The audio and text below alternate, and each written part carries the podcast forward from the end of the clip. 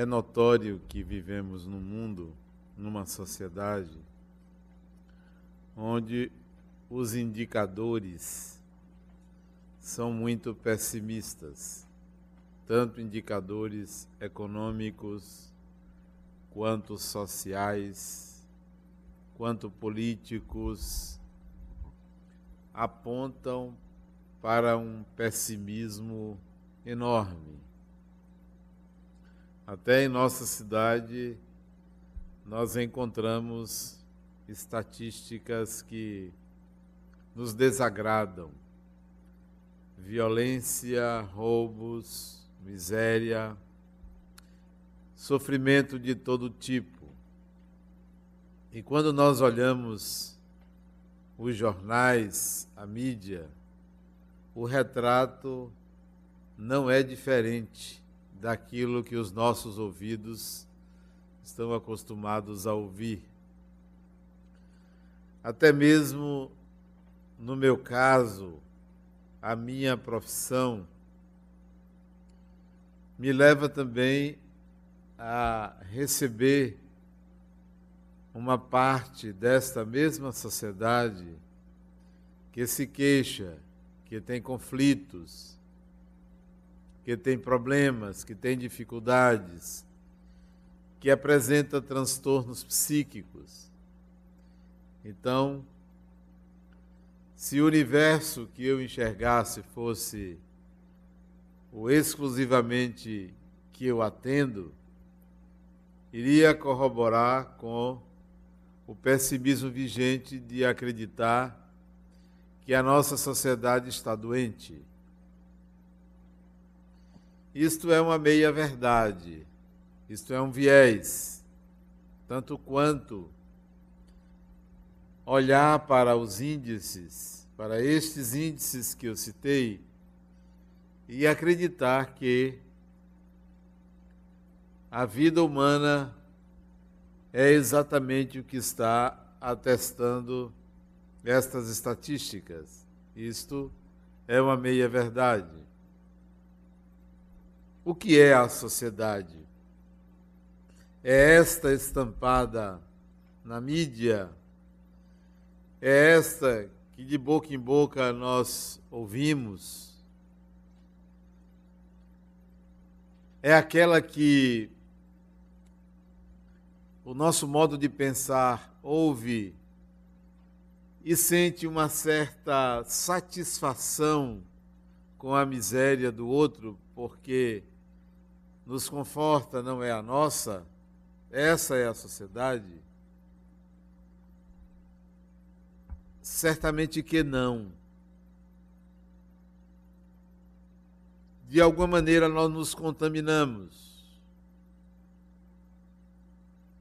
Não que devamos entrar numa utopia e num jogo do contente de achar que está tudo bem. Não é verdade que está tudo bem. Não por causa do que está acontecendo, por exemplo, no campo político e econômico do nosso país. Não por causa disto.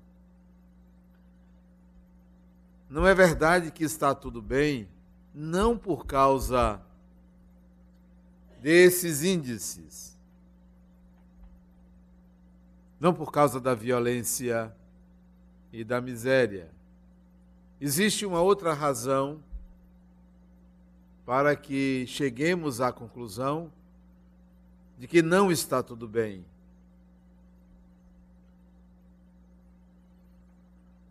Qual seria essa outra razão?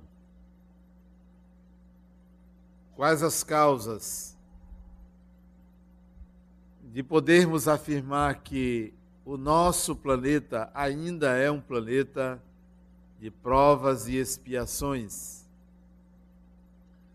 Ainda é um planeta um tanto quanto atrasado, em que pese os avanços que existem aqui e ali ainda é um planeta atrasado. Por quê? O indicador, para mim, mais significativo e aparentemente pueril para muitos, mas porque desencadeia a grande maioria dos problemas humanos, é a não consciência do ser humano da sua condição de espírito imortal. Porque essa não consciência interfere no sentido da vida, interfere no conceito a respeito da morte, interfere no modo de vida, nas ambições, no egoísmo, no orgulho, nas disputas, nas competições, nas culpas, nas obsessões. Na vitimização, na busca religiosa por uma redenção, por um salvamento, a não consciência da própria imortalidade, portanto, uma ignorância a respeito de si mesmo, é o grande mal. O grande mal não é o câncer, não é a AIDS, não são as doenças do corpo, que de fato são indicadores da qualidade de vida humana, da vida humana, mas o grande mal que reflete na falta do sentido e significado da vida é a ignorância quanto à condição de ser espiritual, que não é uma questão religiosa, não é uma crença porque se no terreno da crença isso é superficial, porque fica entre o acreditar e o não acreditar. Fica naquela dúvida que você coloca isso num plano secundário.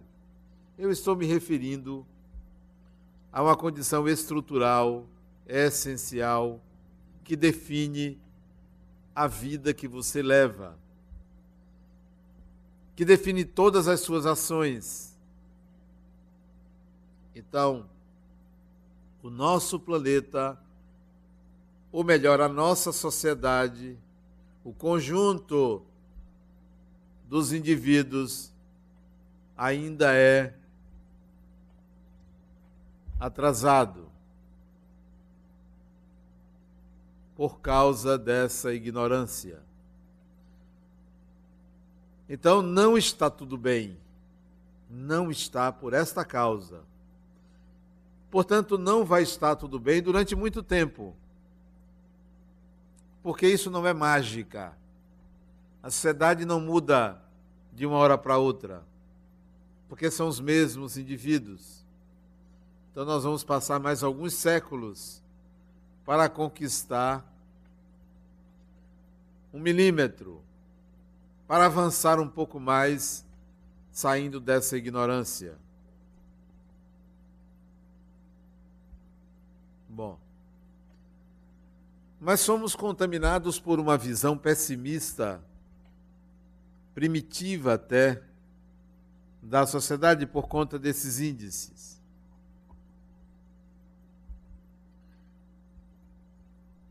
Qual seria então a visão mais realista. Ao invés de olharmos para a violência em Salvador, poderíamos olhar para outro lado.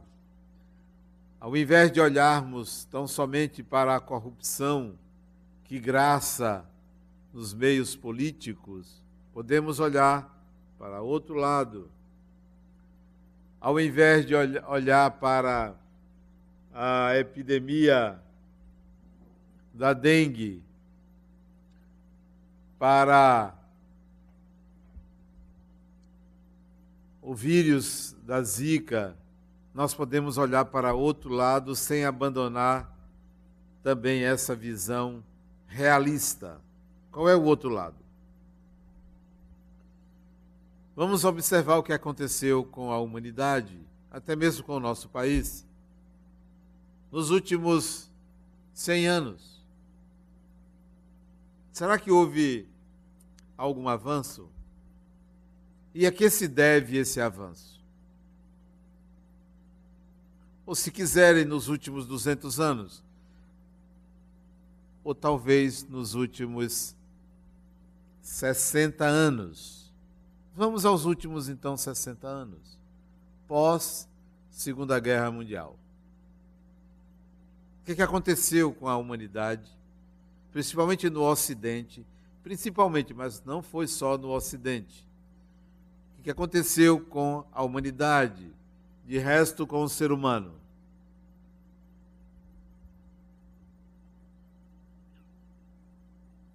Eu começaria com uma, um fenômeno chamado ascensão do feminino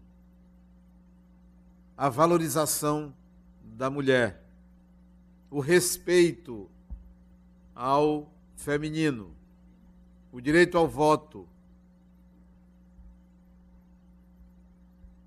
a independência do feminino, a valorização de comportamentos femininos, uma queda do patriarcado, Isso significa um avanço. Não porque se instalou a delegacia da mulher. Isso é consequência dessa valorização. Mas pode observar que o comércio, o comércio, mola propulsora da dignidade do trabalho, é movido pelo feminino hoje, o que não era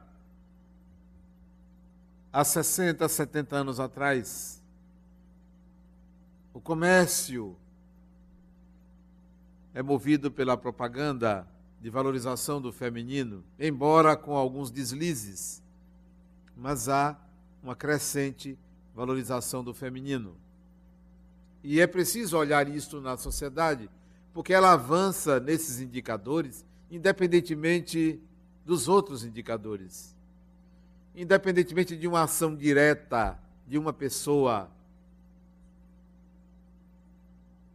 mesmo com o recrudescimento da violência, mesmo com atentados contra a mulher, mas a valorização do feminino tem sido crescente.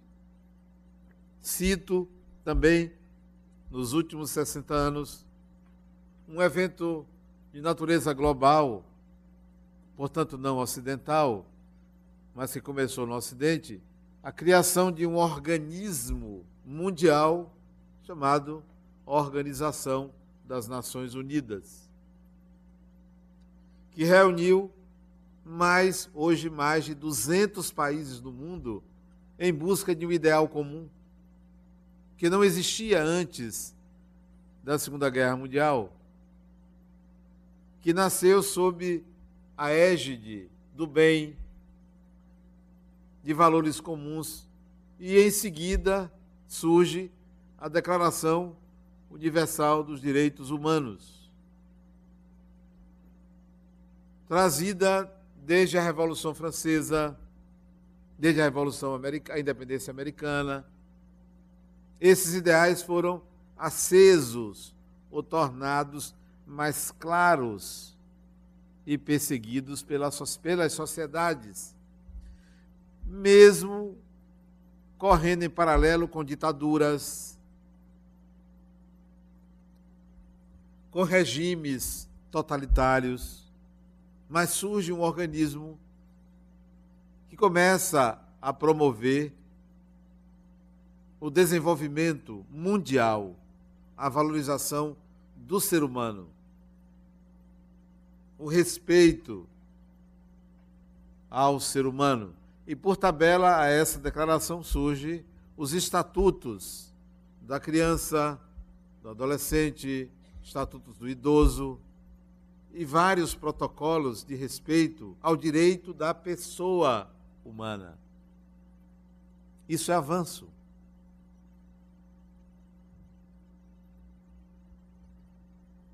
Também como avanço que reflete no IDH, isto é, no Índice de Desenvolvimento Humano, que o nosso país ocupa uma posição, infelizmente, muito inferior.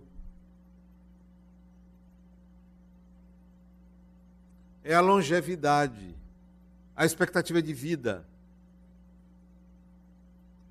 a redução das taxas de mortalidade infantil, o direito do espírito permanecer mais tempo no corpo. Nós ganhamos nos últimos 60 anos 30 anos a mais de vida no corpo. 30 anos a mais. A expectativa de vida pula média mundial de 50 anos para 80 anos, de 40 anos para 70 anos. Nós ganhamos 30 anos a mais. Onde há 60 anos atrás uma pessoa de 50 anos era uma pessoa idosa, era uma pessoa velha. Hoje uma pessoa de 60 anos, a gente diz, poxa, mas tão jovem, morreu tão jovem, com 60 anos. Nós ganhamos 30 anos a mais na encarnação média mundial. Para quê? Para que o espírito ganhou mais 30 anos no corpo? Talvez para mostrar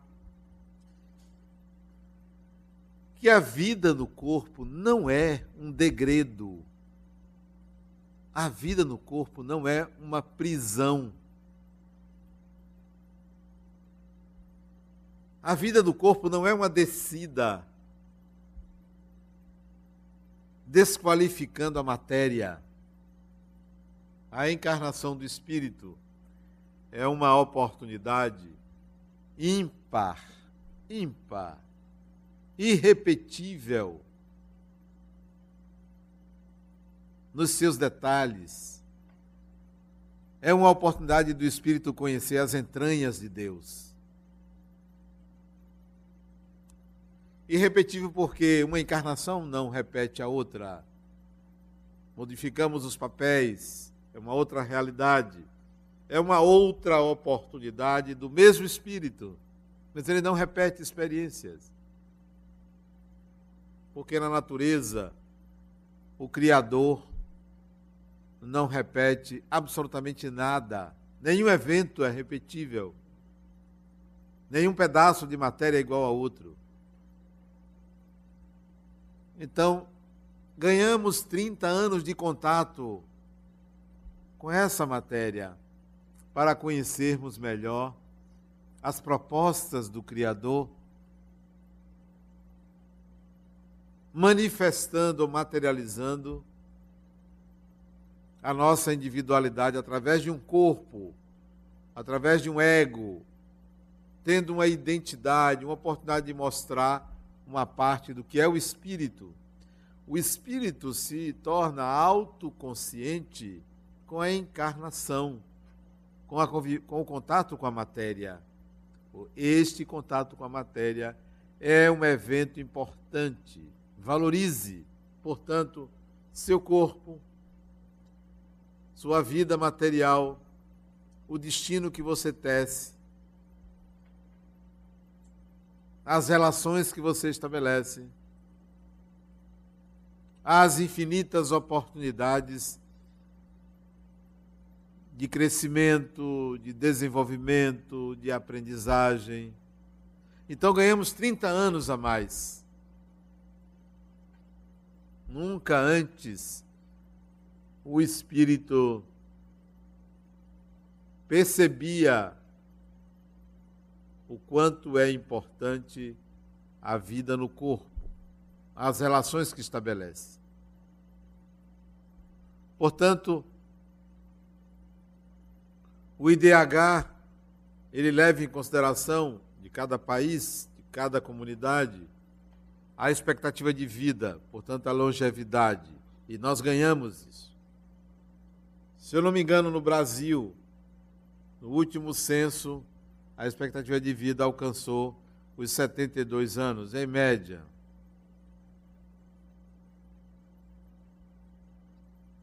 Mas vocês podem observar quantas pessoas estão desencarnando naturalmente acima de 90 anos. Eu não sei se é muita vantagem, mas há um aumento na expectativa de vida. Não sei se é muita vantagem porque a sociedade relega muito o idoso a um papel secundário. E o próprio idoso se desvaloriza na sociedade porque ele se isola. Ele ainda, ainda não percebeu o valor que tem na sociedade. Esse valor é todo todo manancial de conhecimento que ele possui não pode ser jogado fora numa aposentadoria, sentado no banco de uma praça, olhando a vida passar. O idoso deveria pensar assim: eu só deixo de trabalhar quando desencarnar. Mas temos uma cultura de aposentadoria precoce. Não me refiro ao ganho depois de um certo tempo de trabalho. Eu me refiro a parar de trabalhar porque se aposentou.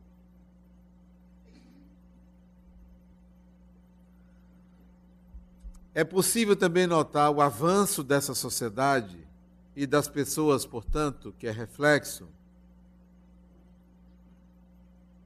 ao observarmos o surgimento ou a descoberta de tantas vacinas, tantos remédios, remédios para tudo. Para tudo tem um remédio. As doenças estão indo embora. São poucas. Estão diminuindo. Estão tão diminuindo que foi preciso um, um mosquitinho. Um mosquitinho para assustar a população, a população cuidar da falta de educação quanto à higiene. Foi preciso um mosquitinho para dizer: olha, você precisa cuidar da sua casa, arrumar, limpar. Foi preciso um mosquito. Assustou todo mundo. Eu espero que a gente não precise mais do mosquito para cuidar do meio ambiente ou do ambiente que nos serve. Então, da Segunda Guerra Mundial para cá, muitas vacinas surgiram, muitas medicações. Imagine que há, um pouco antes as operações eram sem anestesia. Imagine. Que coisa maravilhosa a descoberta da anestesia. Que coisa maravilhosa. Que até quando você vai extrair um dente, você usa anestesia. Antes era no facão, era no alicate era na serra. Por isso que vocês podem ver nos filmes de cowboy americano, o sujeito ia ser operado para tirar uma bala, tomava um uísque para se anestesiar, se entorpecer para desmaiar. Então veja o avanço, o progresso, que aparentemente sem muito valor, mas isso representa uma libertação para o espírito. A sociedade progrediu. A decifração do genoma,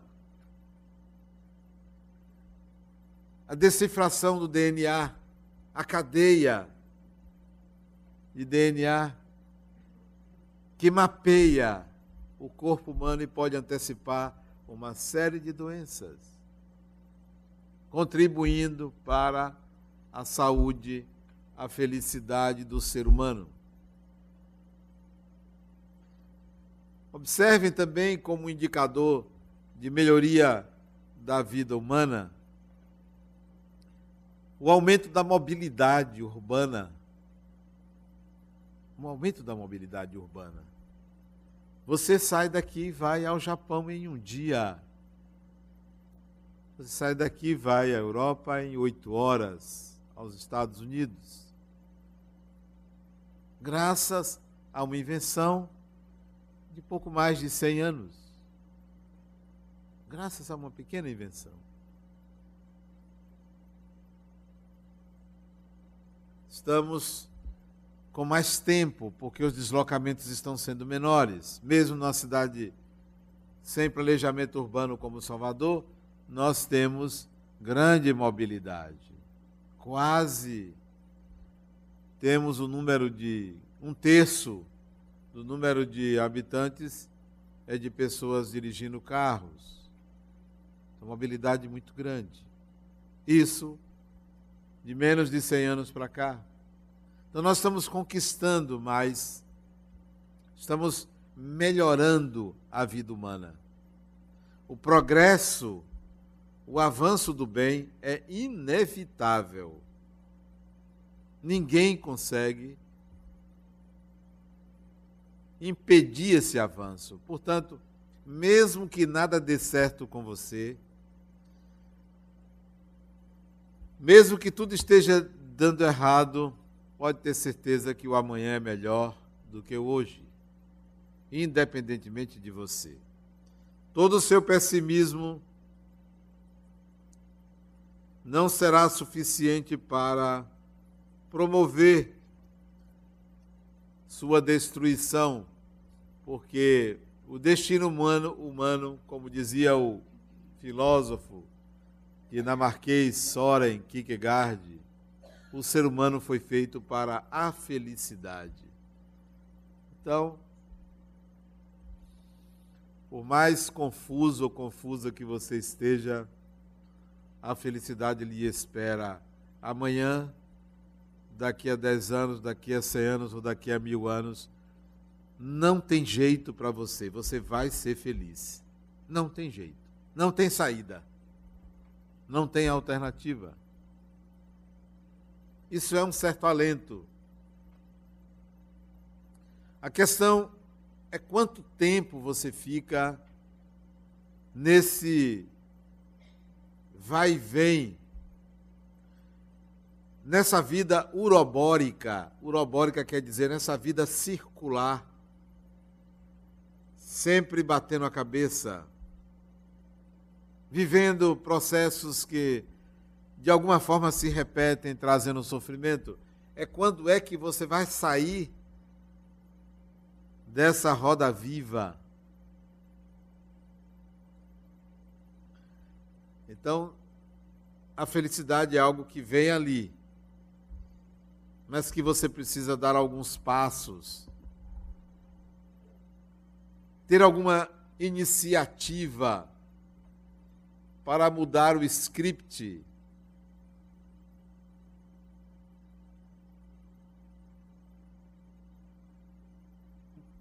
algumas regrinhas podem ser úteis para isso. Pequenas regras, pequenos princípios que veio a propósito do título da palestra. Qual é mesmo que eu já esqueci? Tudo vale a pena quando a alma não é pequena. Que título bonito. Você acha que é um poema de Fernando Pessoa, né? Vem a propósito. Regrinhas básicas. Regrinhas básicas. Que eu gosto de seguir. A primeira, que para mim é a mais importante, que eu sigo como mantra, isto é, como um padrão de pensar e que eu aconselho vocês a usarem. Eu já nem preciso me lembrar mais dessa regrinha, porque ela já tomou conta do meu psiquismo. Escolha um lema de vida. Essa é a primeira regrinha. Escolha um lema de vida. Eu vou dizer qual o meu. Um lema de vida é o meu. Não copiei de ninguém. Não está escrito em livro nenhum. Não está na Bíblia. Não está no livro dos Espíritos. Não está aqui, não está ali. Eu criei o meu. Criei o seu. Eu já não preciso me lembrar dele, porque ele já é parte integrante das bases que estruturam a minha mente. Criei ele tem. Eu tinha 36 anos, eu tenho 61. 61 menos 36 dá quantos anos? 25, não é? 25.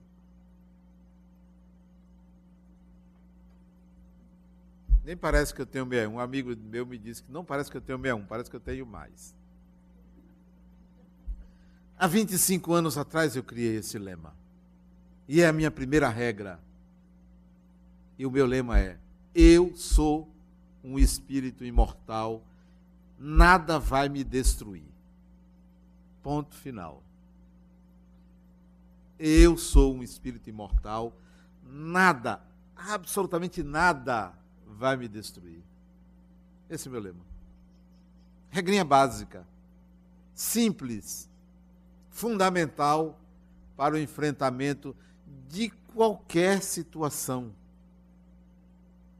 Qualquer uma. Doença, qualquer uma. Outro dia eu tive um AVC. Paralisou metade do meu corpo. Passei cinco dias numa UTI. Não precisei evocar o mantra, a regrinha básica, porque eu já sei que eu sou um espírito imortal, que vem a doença do corpo. É uma via de compreensão dos limites deste equipamento. O espírito não é doente, o equipamento adoece. Se você tem uma doença, pense assim: esta é a doença do meu corpo, porque eu não sou doente. O espírito não é doente. Se há uma doença do espírito, essa doença se chama ignorância. Só essa doença. Meu corpo está doente, meu corpo tem uma doença, que é uma via de compreensão dos meus limites. É apenas isso. Então, o lema, a regrinha básica é esta: use.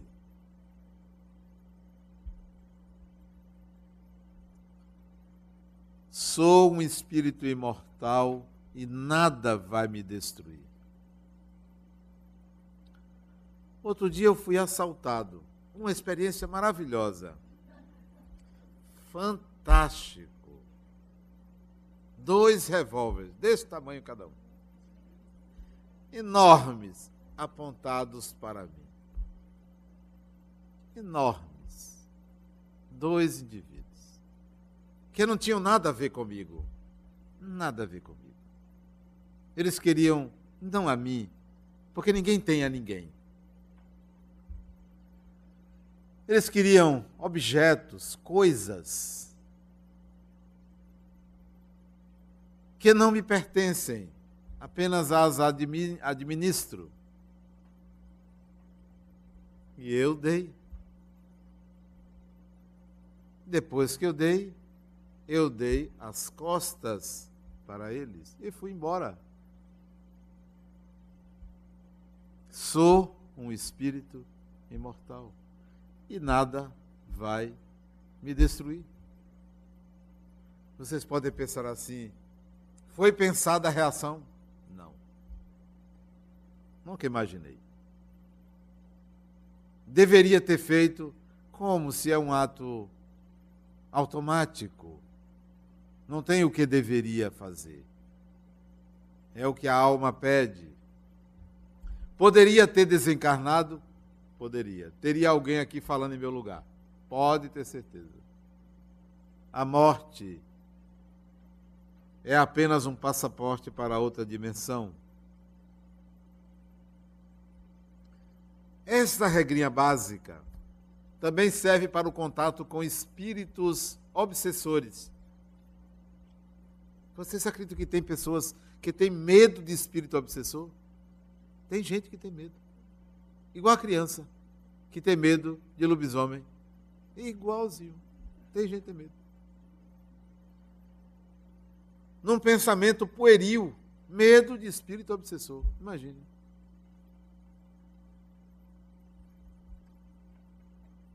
Nada vai lhe destruir, absolutamente nada. A integridade do seu ser é patrimônio do Criador da vida. É patrimônio de Deus, a integridade do seu ser. É algo inalienável. Então, essa regrinha simples tem consequências para toda a vida. A outra me liga de São Paulo, de Campinas. Adenauer, fulana morreu. Eu disse, que bom. Que bom. Que bom como? Não é bom para ela. As pessoas morrem, fulana. As pessoas morrem. Um dia a humanidade vai encarar a morte como alguém que pare um filho. Que coisa mais bonita existe do que uma mulher grávida? Acho que não tem. É uma coisa lindíssima.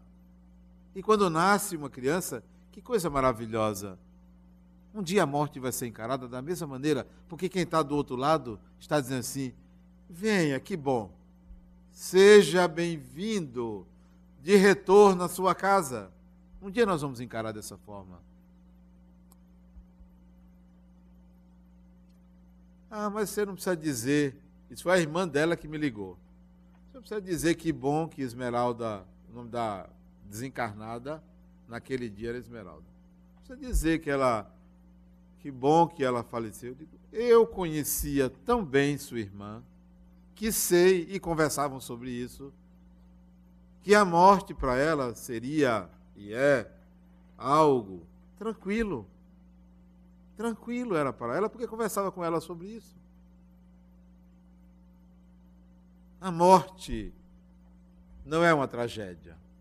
Tragédia é ignorância. Tem alguém aqui que conhece alguém que na família nunca morreu ninguém? Tem? que nunca morreu ninguém. Tem? Não existe. Alguém conhece alguém cuja família nunca morreu ninguém? Tem. A morte dá sentido à vida.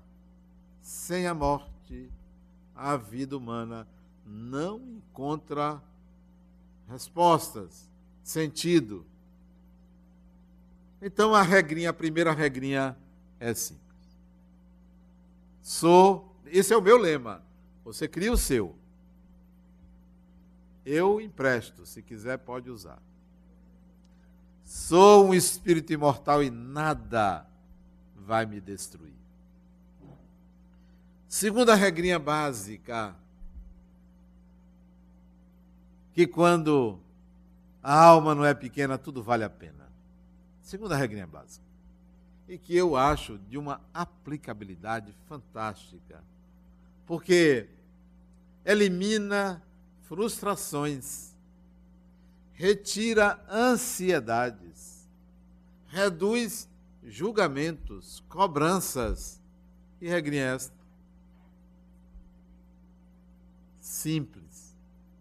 Que eu sigo também mais ou menos desde a mesma época, 25 anos atrás. Diz assim a regrinha: Não quero nada que você não tenha, não possa ou não queira me dar. Nem educação. Porque se você não tem, não há por que eu exigir que você me dê. Nada quero de você que você não queira me dar, que você não possa me dar, que você não tenha para me dar. Nada. Portanto, não há expectativas quanto à gratidão de alguém, ao amor de uma pessoa. Amar alguém não deveria exigir reciprocidade. Deveria ser um sentimento de mão única, mas a gente exige mão dupla. Você me ama? Nós amamos mais o amor do outro do que o outro.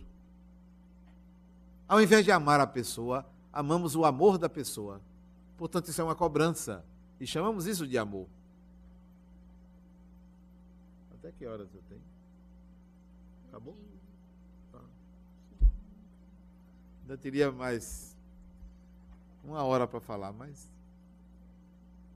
Não, não queira do outro que o outro não tem para lhe dar. Não, deveria até lhe dar. Eu emprestei dinheiro a uma pessoa. E ele me evitava. Quando chegou na data do pagamento, ele me evitava.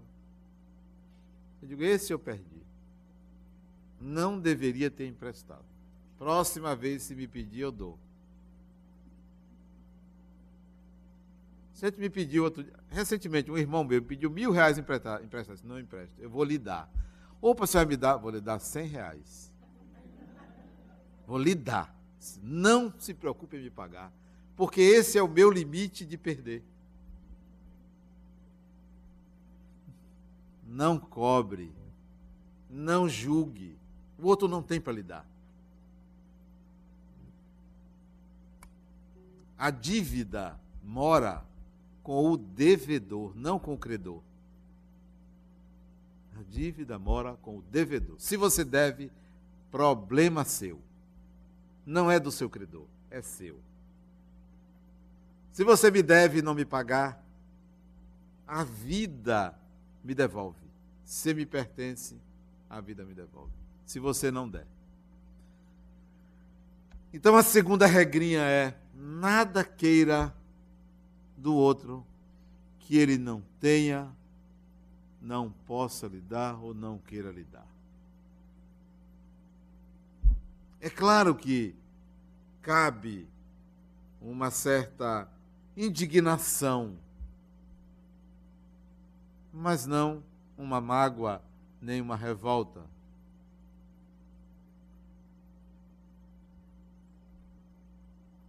Não espere gratidão das pessoas, nem de filho, nem de pai, nem de mãe. Você já pensou se nós agíssemos com os outros em termos de gratidão, como agimos com Deus? Quem aqui é grato a Deus? Se fosse grato a Deus, não teria problema nenhum, porque compreenderia o presente de Deus que se chama vida. Ser grato a Deus significaria ser feliz e construir e trabalhar por construir uma sociedade melhor pugnar pelo bem-estar pessoal e bem-estar coletivo. Então, quer ser grato a Deus, trabalhe no plano de Deus. Então, essa segunda regrinha quer dizer isso. Terceira, não é e última, terceira, porque tem muitas regrinhas que eu uso na vida. Terceira, que pode ser útil nas nossas relações e na vida em geral que é, para mim é tão importante que eu coloquei escrito ali na parede. Quando vocês entram, olhem para a direita, vocês vão ver escrito. O amor é a força propulsora do universo. Não há nada mais poderoso do que o amor, do que amar uma pessoa. Não é amar todo mundo, não, porque isso não é provável. É amar uma pessoa. Alguém, ame. O amor é a força propulsora do universo. Isto é um fundamento da vida. São essas três regrinhas básicas que tudo vale a pena quando a alma não é pequena. Muita paz.